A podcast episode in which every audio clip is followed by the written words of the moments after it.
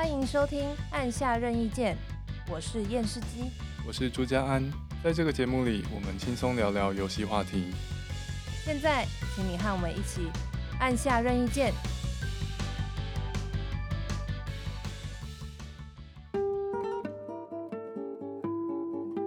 各位听众朋友，大家好！今天我们要做个有点特别的事情，因为我们的节目终于邀请到第一位来宾哦。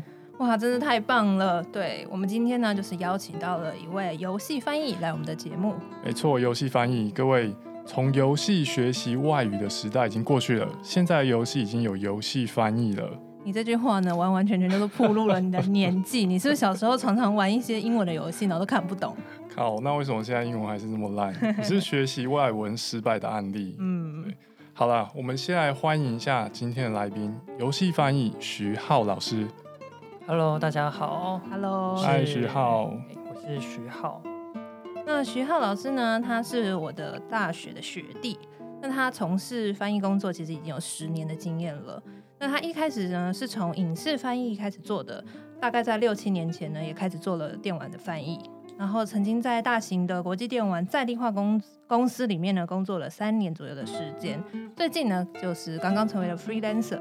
那各位听众朋友，如果你家里有一台 PS4 的话呢，很有可能会玩过他翻译的作品哦。这次机会很难得，所以呢，我们事先在粉丝页上面有跟听众收集了一些问题。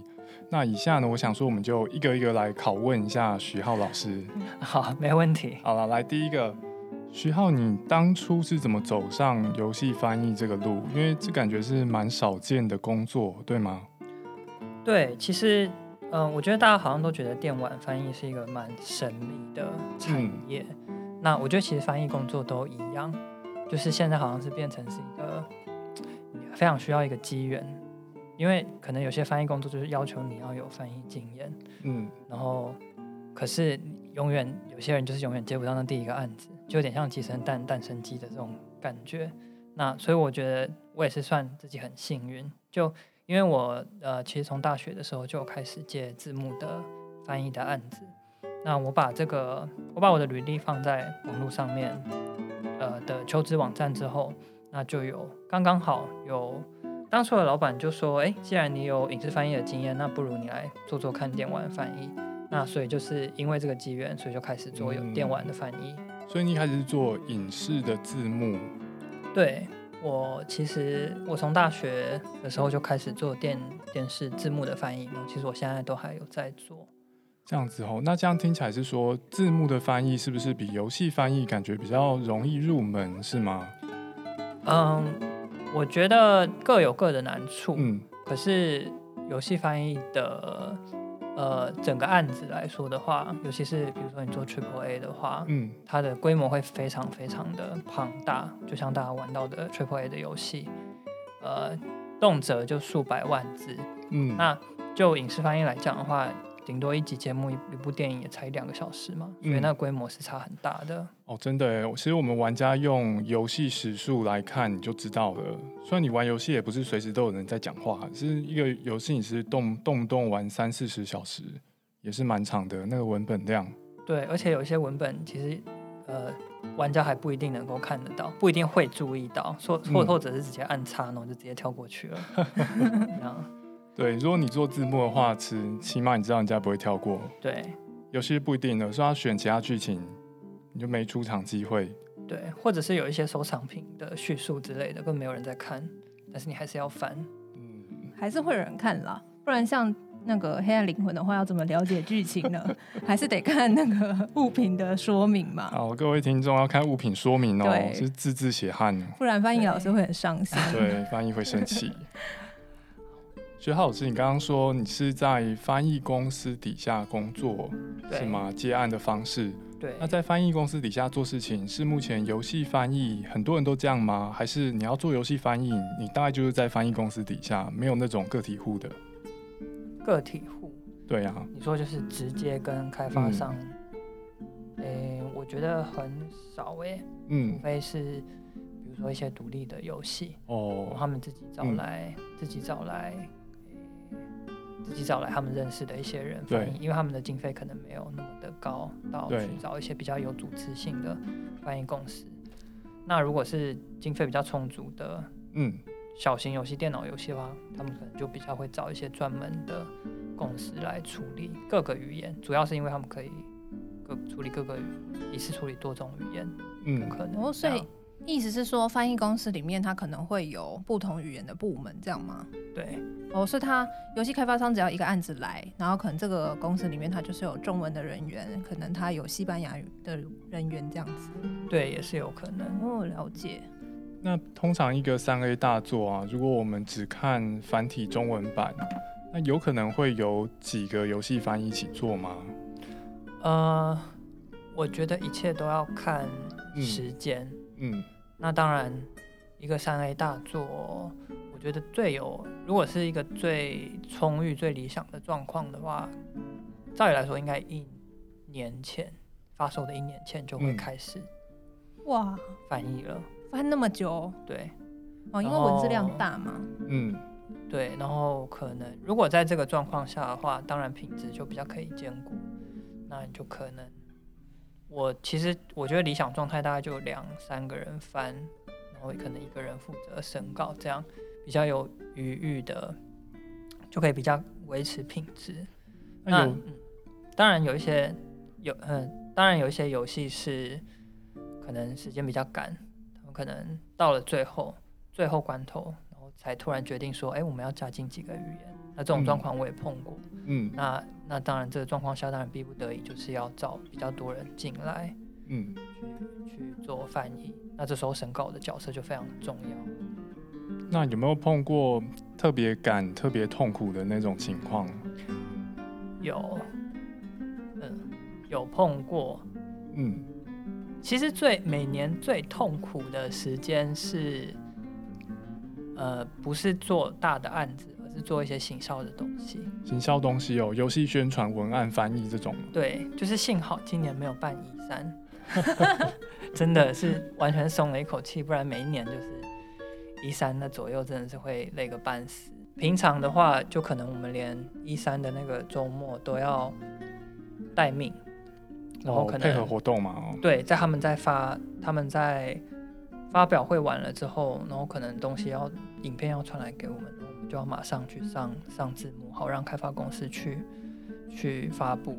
游戏的消息这样哦，所以那个比较多是字幕方面，例如说他他发表的时候，他讲说这边这个游戏怎样怎样怎样，这些全部都是你们要处理。对，那当然也还有一些行销的文案什么之类的，可是那些东西就不会像是发表会的影片那么的急，那么的赶这样。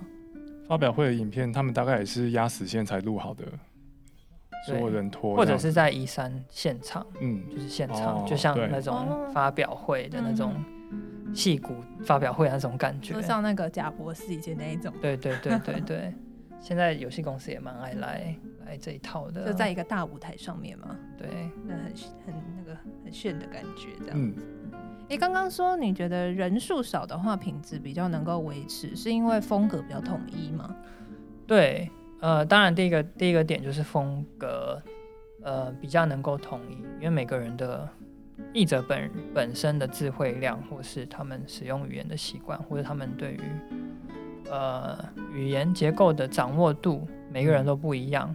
然后另外一点是，可能这些东西游戏里面的译名还没有统一，然后所以每个译者都用他们自己他们自己决定的译名，然后呃根本没有统一起来。那这时候后面的人审稿要去统一这些东西，就会变得很痛苦。哎、欸，你们不会做类似语料库的东西吗？就是说，比如说，假设武器就叫 weapon，哎，weapon 就叫武器，那会会建立一个类似这样的资料表会会会会，就是当然会有翻译软体的帮助。嗯，对。那呃，翻译软体可以做到很多事情了，就像你刚刚讲的语料库，就是管管理统一。可是当然人多了的话，这种东西就越来越杂。所以其实审稿，而且审稿又是可能一个一个 Triple A 的案子有大概上百万字，然后可以想想看，如果你今天 在几个月的时间内要看上百万字，一定会有疏漏。也是啦。对啊。嗯嗯嗯。就是人人非圣贤。也是也是，一定会还是会有错的地方。对啊。字字的量真的是很大。嗯，对。那你觉得游戏翻译，因为你也做过别种类型的翻译嘛？对，像影视啊，或者是你应该有做过书籍的翻译吗？有，我自己翻的书比较少，可是也做过。那这样子，这些翻译跟游戏翻译，你觉得有什么不一样呢？我觉得游戏翻译最大的挑战的话，会是以尤其是 Triple A 的大案子，那呃，可能译者在作业的时候是没有画面可以看的。嗯，那呃。为什么会这样子呢？是因为第一个就是，当然电玩业是一个非常注重保密的产业。那第二就是，刚刚有说到，可能翻译在游戏发售一年前就会开始做了，那时候游戏根本还没有做好，脚本还没有写出来，所以他们根本当然没有东西给你给你参考。那呃，对我来说，或者是对我看过很多。示意，我以前看过很多示意。那对那些示意的人来说，我觉得他们很大、很大、很难去克服的一个难难关，就是没有办法想象那些语言的情境。哦，没有办法想象使用的情况。对，翻起来就有点奇怪。对，你刚刚说的示意是说有人想要来应征这工作，然后会会试着翻译看看看这样子。对对对对，就像就像翻译一本书也是，嗯，出版社都会先先广广。广邀示意稿，这样，所以很多人就是会在这个阶段就卡关了，因为他没办法想象。对，我觉得这个门槛其实非常的高。就像，嗯，我今天随便拿一个例子，好，如果你今天拿到一串字是 “hello”，然后一个句点，这样，那你们两位会怎么翻？“hello”，然后一个句点，对，“hi”，“hello” 吧，可能就写中文的“哈罗”。哈罗，哈罗，你好，OK，或你好，你好，嗯，那那你们想想看有没有别的使用情境？他可能是 NPC 的名字啊。你说有个人叫 Hello，，对啊，哦，有什么抱怨的话，你去跟他父母说。哦，有可能。还有一种是好像是比较挑衅，或是那种 Hello，Hello，你在干嘛？那种在讲什么？对对对，你来，你来，也也有。那除此之外，你光单复数就是一个嗯重点了。比如说，如果你翻你好的话，对，那如果这个这句 hello 是呃游戏里面的角色站上演讲台，他要跟大家讲话，哦，那这样你好就不对了嘛？嗯嗯，对。那或者 hello 还有可能是呃讲电话，哦，电话接起来就是一个 hello，对，就喂这样，大家通常都会讲喂嘛，中文的语境不太会接起电话讲说。你好，所以又不是在公司行号之类的，所以所以其实光一个字，就它它有可能在非常多不同的情境出现。嗯，那呃，当然你可以去沟通，你可以去问。那可是当然有时候很多时候拿到的东西，你没有影片可以看。那呃，可能有时候呃时间的关系，所以你也没有办法去问。嗯，或者是问了。可是你东西交了，你才拿到答案，那你也没有办法及时的去修改，这样，所以我觉得很多人对于呃语境的想象其实很很难掌握。嗯，然后翻坏了就会被玩家干掉。对。但但是其实，呃，其实在，在在我们翻译之后，会有通常通常都会有另外一个流程，就是。呃，会有人真的去把那些文本配配着嗯开发好的游戏玩出来，然后看看有没有任何功能性上的问题。这个应该已经到比较后面的阶段，对不对？可能就是要发，就是发售之前的最后阶段吗？对，嗯，就是当然有有功能性测试，然后也有语言测试。那当然这个就是语言测试的语言测试的部分，就是他们必须要去呃。玩所有的文字，就像很多人一听到我的工作是做电玩翻译，然后他们就会说：“哇，那一定很爽喽，整天都在玩电动这样。”但并并不然，那真的是要把那些游戏玩出来的是后端的那些测试员。那测试员应该蛮爽的哦。没有，我觉得很累，很累啊。你去跟他讲，看他什么脸色。好，可是我还想当测试员哦。可是，可是，比如说同一款游戏，然后要你。还有三十个结局，然后你就要玩三十次，或者是 NPC，他同样的情境，可是他可能会有十几个不同的对话，那你就要去。所以我每个对话都一定要按出来，对，因为没有要重来这样子。对，可能吧。游戏出了之后，你都不想再玩那个游戏。有道理。对。但是也当然也是有人很乐在其中。那你觉得做游戏翻译它需要什么样的特质呢？我觉得其实，我觉得其实想象力是一个很很重要的因素。就像刚刚你呃，我我刚刚有讲到说，比如说对于语境的想象，你能不能想象这句话用在哪里？那除此之外，我觉得创意也是一个。很大很大的重点，因为有很多东西，呃，也不一定是为了幽默，然后也有可能是比如说像是一些比较科幻设定的，呃，科幻设定的游戏，它本它们本身可能就有很多自创名词，那些自创名词你要想办法，呃，翻成一个适当的译文。那除此之外，还有每个角色的角色名称，它可能背后他们都有自己的文化典故，或者他们有他们的双关语在。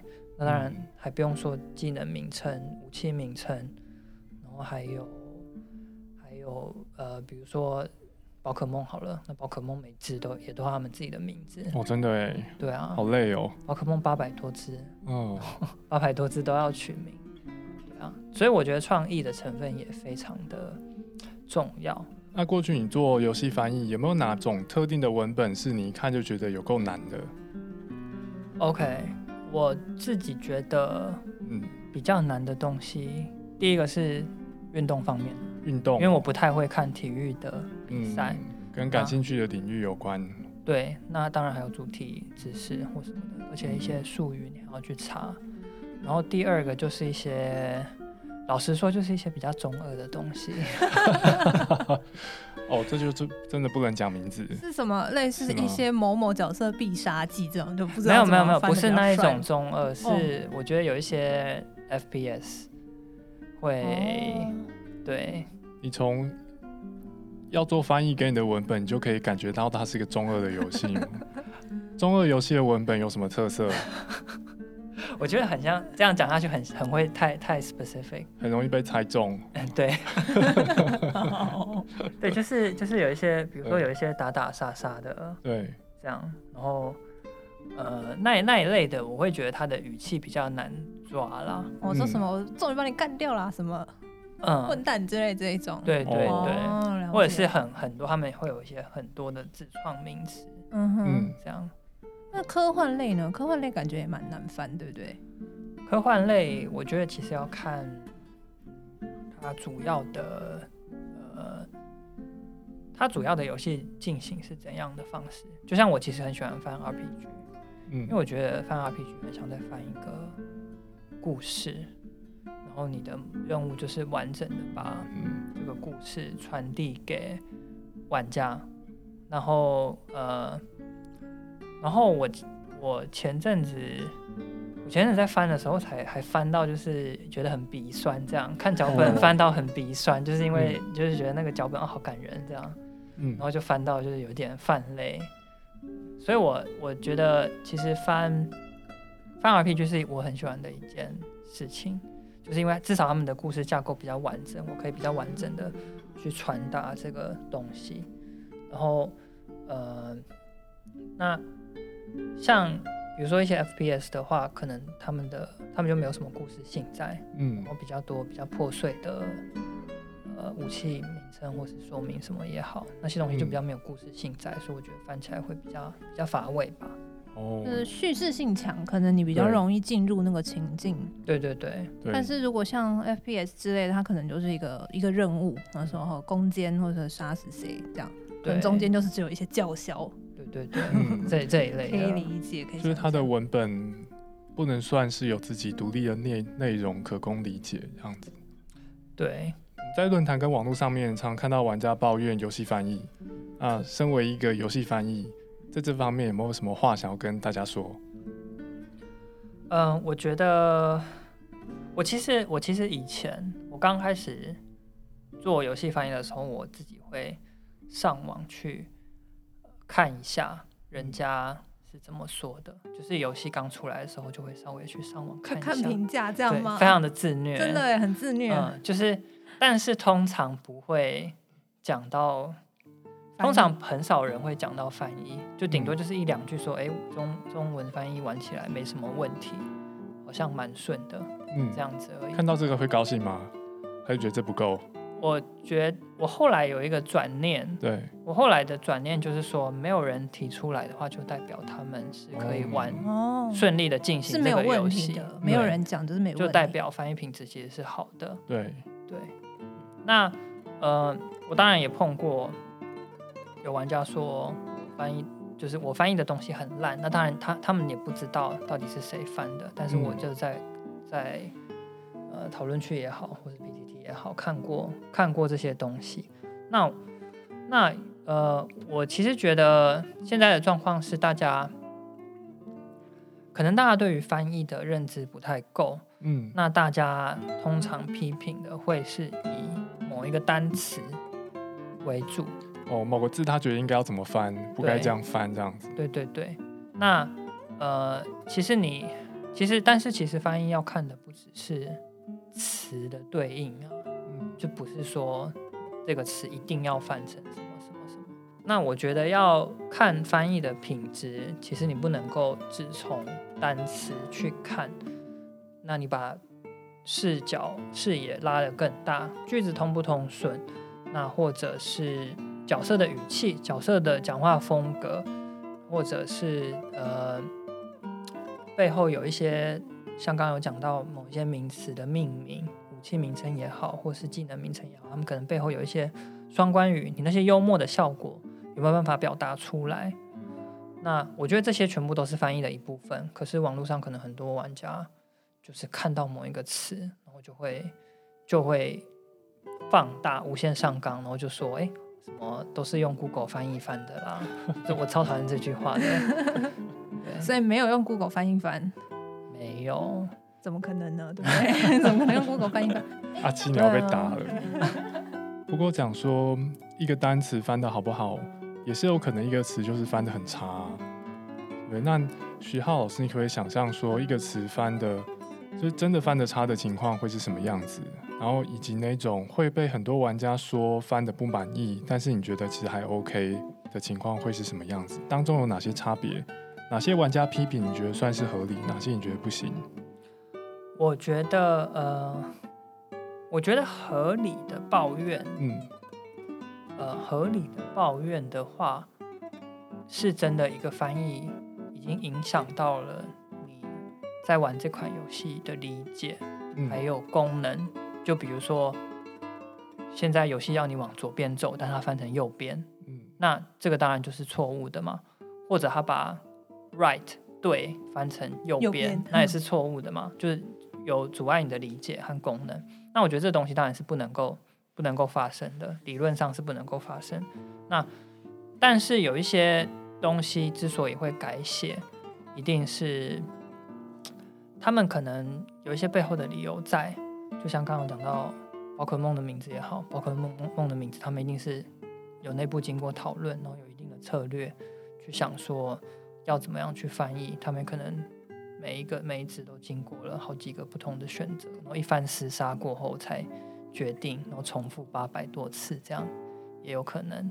那呃，其实有一个非常经典的例子是那个太史里面，他有一句话，然后是在游戏的最后，就是在两个角色的分别的时候，在日文版里面，他角色说的台词是谢谢，但他在英文版里面。呃，英文版里面就被改成了“我爱你”。那乍听起来是不是觉得说，为什么？怎么会有这么？怎么可能有这么这么大的变动？对，差很多吼。谢谢跟我爱你。嗯，对啊。那嗯、呃，我自己呃有，我也有看到一些相关的资料。那就是他们当初有有有访谈，就是这位日译英的译者，他们就说，哦、嗯，他们就说。那当初他们也是有在做这个决定的时候，也是有受到非常大的反弹。可是因为考量到，其实原文是日文嘛，那在日文的他们的民族性可能就是比较隐晦，嗯，所以他们不会直接的说出“我爱你”，但是对于美呃英语的使用者来讲的话，说我爱你，可是他们可能他们非常日常的一个一个呃台词的表，就是一个情感的表现。那呃，所以在他们他们觉得他觉得翻译到英文里面，好，剧情已经累积到了那个高潮的地方，嗯、两个人要永远分别的时候，对于只说一句谢谢，对于英英文的使用者来讲好像不够，就是有一种很反高潮的感觉，所以他就把它改成了我爱你。然后我爱你才够，讲谢谢好像对方是什么摊子的老板之类的，商店老板。对啊，拿东西要走，零钱也找了那种感觉，文化差异、嗯。对，所以其实很多时候会是，呃，根据文化差异的，然后去做的更动啦。那当然，很多翻译的背后也有它，也有它背后的考量，可是不一定会被玩家看见。嗯。我觉得文化差异这个蛮有趣的。那我想问学浩老师，就说在游戏当中啊，有没有其他因为文化差异所以去更改游戏内容的情况？因为我们身为玩家，不见得会发现嘛。你得要两款都玩过。对对，你有没有知道其他有趣的例子可以跟我们分享一下？我最近找到一些蛮有趣的资料，嗯、因为我最近我我也是有在做一些教学和研究之类的东西。然后我之前看到一个是。就是最初的那个宝可梦，Pokémon Red 和 Blue，哦，就是一开始的版本。嗯、然后，呃，我不知道你们有有没有玩过，还是不要承认有玩过好。好像玩看不懂的日文版的样子，看懂嗨跟对。然后你们记不记得，就是主角一开始会遇到有一个阿伯躺在路边，嗯嗯。然后就是不让他过去哦，然后你必须要先经过一些其他的未开放的地区的意思。对对对对对。嗯、那在日文版里面，那个阿北会跟你说啊，昨天昨天喝太多了，起不来、哦、这样。但是那一段对话在呃英文里面就改成了那个阿北他还没有喝，早上还没有喝咖啡，所以他起不来，所以喝酒这个东西就被改掉了，不能喝酒，怕教坏美国小朋友嘛。嗯、对，我觉得其实。意外的，美国他们对于 underage 的保护，嗯，还是蛮看重的。哦，我想说，美国应该不会比日本人更不爱喝酒，对吗？好意思说人家？但是美国好像对于青少年跟儿童保护确实是比较在意了。对，嗯，像像是对对对对对对啊，对，不是口香糖，棒棒糖，棒棒糖，嗯，对。那还有还有像是一样是宝可梦的里面的那一个，呃，我。好像是山里面有一个训练家，然后就是你在跟他对战的时候，嗯、他会一直狂笑，狂笑，狂笑，嗯，然后日文版里面他就会说：“哎、啊，我刚刻了一些蘑菇，这可以吗？小孩子玩了刻蘑菇？”对，那所以这段台词在到了美国版里面呢，就变成了他有花粉症，过敏，鼻子过敏就对了，所以他就一直在那个哈哈哈哈打喷嚏这样。所以哈哈哈变成哈啾哈啾这样吗？我不太记得详细的文字是怎么写，嗯、但是我知道有这个变动。哦，觉得这译者真是了不起哎，真的很在意。可以讲成这样。对，还有一个例子是呃我自己碰到的，嗯，我自己碰到的游戏就是游戏里面它有一个角色，然后他会，你可以一直跟他对话，他就会随机的跳出一些。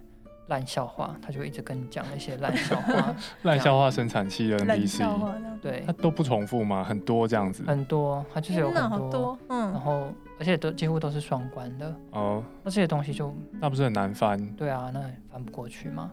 那怎么办？翻不过去怎么办？那我们当初，呃，我们当初的解决方法就是，我们最后就是上了那个笑话班。然后找一堆 网络论坛笑话版啊，对对对，然后把它替换进去，这样。找一些台湾人常听到的笑话，这样对，然后反而效果很好，哦，玩家还蛮喜欢的，对，因为反而是台湾人，嗯，因为台湾人熟悉的笑话，对。对，然后刚好当初也有流行一些笑话，然后就把它塞进去了，这样，这蛮有趣的耶，这蛮有趣的，这跟那个辛普森家庭的翻法蛮类似的，是辛普森那个改编更大。对吗？有时候剧情的对话都整个改掉了。对，对，但是反正照学校老师刚刚那样子讲，那个双关语笑话内容其实跟剧情脉络也没什么关系，对，对不对？就是一个北兰内容那样子，所以可以换掉。对，就是主要是还、嗯、还是要看说，呃，我觉得每个翻译的决定，你都要看说它会不会影响到什么东西，那还有它原本原文的目的是什么？嗯。然后你如果做这个更动，你会不会影响到它原文的目的和功能？哦，不影响游戏游玩跟体验。对，那就像刚刚讲到那个很北兰北兰的角色，他他的他的目的，他存在在那边就是要让玩家笑嘛。嗯，如果你用直译，然后就把那些双关语译出来的话，就不好笑了。嗯，所以你一定要找另外一个方法去让玩家笑，让玩家觉得他是一个北兰的人，这样子。对。那我刚刚讲的那个。那个例子啊，虽然台湾网友很喜欢，可是我觉得这也是有一点危险。怎么说？因为因为其实可能呃繁体中文的玩家不会发不会注意到一件事情，就是嗯，其实我们在玩的呃游戏版本，嗯，繁体中文的话，目标玩家不会是只有台湾玩家哦，还有澳门跟香港。对，那他们不见得会上跟我们一样的论坛这样子。对啊，那。呃，除此之外，还有一些，比如说东南亚的华侨，嗯，新加坡嘛，是不是？嗯、新加坡或者是一些各个国家的华侨，嗯，就像我自己有一些学生是东南亚华侨这样，那他们也会有使用繁体中文的游戏的需求。嗯，那就像是我以前可能翻一些电视上面的节目什么的，那些字幕也全部都是繁体中文的使用权都通用。那嗯，我觉得这因因此可能客户就会要求说，哎，那可能注意一下，不要用一些只有台湾人才懂的梗，哦、或是台语的俗语之类，就没有办法使用。嗯，所以不能过于在地化。对，然后 cover 到整个繁体使用族群。对，就像可能辛普森的话，就可能没有办法让香港对，或者是其他繁体中文使用的、嗯、呃。地区，嗯，去理解这些笑话，这样蛮有道理的。我们都只有想到自己，真太自私了，都没有想到香港的朋友。身为玩家，我们工作就是只想到自己，真的。就是我觉得难玩改掉，对吗？这种态度才能让游戏更好。是这样子，对，玩家要理直气壮。好好好好好。那目前通用的这些中文游戏词汇啊，就是其实很多都好像已经都通用了嘛。嗯，比如说，嗯。应该说大家习惯，对，就是大家习惯的一些用法，哦、例如说什么被动能力啊、主动能力、技能之类的这一些、哦、天赋、天赋等等。对，那你有没有觉得哪一些通用的游戏词汇翻译，你是觉得其实蛮奇怪的？有没有更好的翻法？好，我觉得我自己觉得最奇怪的其实是 “epic” 这个词，“epic”，但它也不不只是用在游戏上面，嗯。嗯就是现在有很多电影，对电影剧，对史诗，嗯，浩大。但是我不知道是不是，比如说越年轻的族群，他们不知道史就是 epic 史诗，为什么到这两个词会画上等号？我不知道听众知不知道这个来龙去脉？这样，哎、欸，我都不知道，你要讲一下。啊、这后面有故事是是？对，这后面有故事哦。epic 不就是？就是河马写作的，对啊，对啊，对啊，对啊，所以，所以就是那种、哦、那种非常庞大的场面，才会用史诗的这种规模去写。哦，因为 epic 这个字，它原本是讲一种文体嘛，对啊，对吧？对啊，就是河马写的那个东西叫做 epic，那它的意思就是衍生出来，衍生变成说浩大的，对对对。那我觉得现在已经有点。滥用被滥用吗？对啊，就是谈个恋爱是 epic 这样，对，史诗般的恋爱，使用泛使用泛滥，有点太泛滥。所以原来意思是说，这事情是重要到荷马会把它写进去。对，例如说特洛伊战争嘛，啊，所以我们谈恋爱不算，嗯，对我们不算。荷马说这傻小，不行。OK，对，那我觉得翻译成史诗好像有一点太 over，就是史诗般的，我自己是觉得蛮奇怪的啦。但是又觉得应该可以改一个词，就是、例如说华丽吗？还是浩大？华丽，因为 epic 在游戏里面常会用用的是一个阶层嘛、哦、，legendary，然后什么，然后什么 rare，rare，legendary，epic，、嗯所以我觉得应该可以有别的办法去把它修正一下，就是说稀有、传奇、嗯，然后最后上去一个东西。超少见。Epic，这样了解。不过这种、这种用来表达真的真的很厉害的概念，通常都会随时间贬值啊。因为他们都一开始会被大家泛滥用嘛，因为大家都想用这个词显得自己厉害，然后就会有一个企图比他更厉害的词串出来。哎、欸，说到这个，因为我以前我很少玩打宝游戏，所以我第一次玩 D 三的时候，我打到 Legendary 就是传奇，我就以为那超厉害嘞。嗯，殊不知上面还有一个 Epic，是这样吗？对啊，所以就像你讲的，可能很多年以前大家觉得 Legendary 已经是很强了，很厉害了。我已经很很久没玩第三了，不确定那个等级分层，欸、但是可以确定的是，你打到传奇不见得是很好的东西。对对对，好它还有数值差异，没错，对，没错，等等。嗯，好，我们也可以让听众朋友想想看，如果是 Epic，如果是你们来翻的话，会想要翻成怎么样？哦，除了 Epic 之外，还有没有其他你觉得翻的不好的、难翻的？呃，我觉得很难翻的东西，嗯，是。一个可能也很常见的名词叫 point of interest。point of interest，对，重要地点啊，一般会讲，一般一般会讲说重要地点，但是通常它没有那么重要，它就是一个东一个地点，然后你可以去可能挖个什么金币，然后或者是跟他说一下话，然后你拿个那个什么支线任务的就没了，但它其实也没有那么重要，它就只是一个 point of interest，就是你可以去稍微调查一下这样而已。这边的 of interest 的意思是说，它有一些东西在那边嘛？那个 interest 对，应该是吧？嗯哼哼，对。所以其实它也没那么重要。对，我觉得它其实也没有那么重要，不上不下的，对，没什么中文词可以用。它也不是任务点，它就是有个点在那，你可以去看一下这样。它也不一定是任务，嗯，这样，对。些许重要地点没那么重要啦，我也没有很想要你来啦，这种感觉。这是一个问号嘛？通常都是一个问号或惊叹号之类的。对啊，嗯。我以前在也看过一个一个那个玩家的评论，他就说，他就说，哎、欸，这个游戏怎么什么什么什么东西翻得很烂，嗯，然后可不可以去学学 B 游戏，嗯，翻得怎样好不好？殊不知两个游戏都是我经手的翻译，我觉得超像，同一个人翻的，对，根本同一个人。你在翻其中一个的时候有没有喝咖啡吗？有可能，有可能当时的状况就是有点。可能嗑了奇幻蘑菇之类的，对对，总之很多因素会影响玩家的看法啦。对，好，我们前面大部分都在聊负面的，谁批评谁啊，什么翻的烂很难翻。最后我想问一个比较正面的，你做游戏翻译过去有没有什么特别高兴的经验？嗯，我觉得特别高兴的经验，当然还是来自于成就感吧。嗯，因为当然是看到受众的反应。你一定会有会有成就感的嘛？嗯，就是有一些玩家，那我自己觉得最特别的一个经验是，呃，一款某一款游戏的彩蛋，它的彩蛋跟原文的缩写有关。嗯，然后我那时候就绞尽脑汁想说，哎，到底要怎么办？要怎么去呈现？哦，原文英文是个缩写。对。然后它它那个意思是一定要用那个缩写才能呈现。对。嗯。如果你没有那个缩写的话，你就很难想想到它想要。表达的这个样子意思，嗯，那所以我那时候绞尽脑汁怎么办？然后我后来就自己想了一个解决办法。然后后来我就看到，呃，网络讨论区上面有人说，哇，这个彩蛋什么？原来原来这个游戏里面藏有这个彩蛋呢，好开心这样。然后我就觉得，哎，那时候的策略有成功了，真的有把这个彩蛋成功传达到呃玩家的脑海里。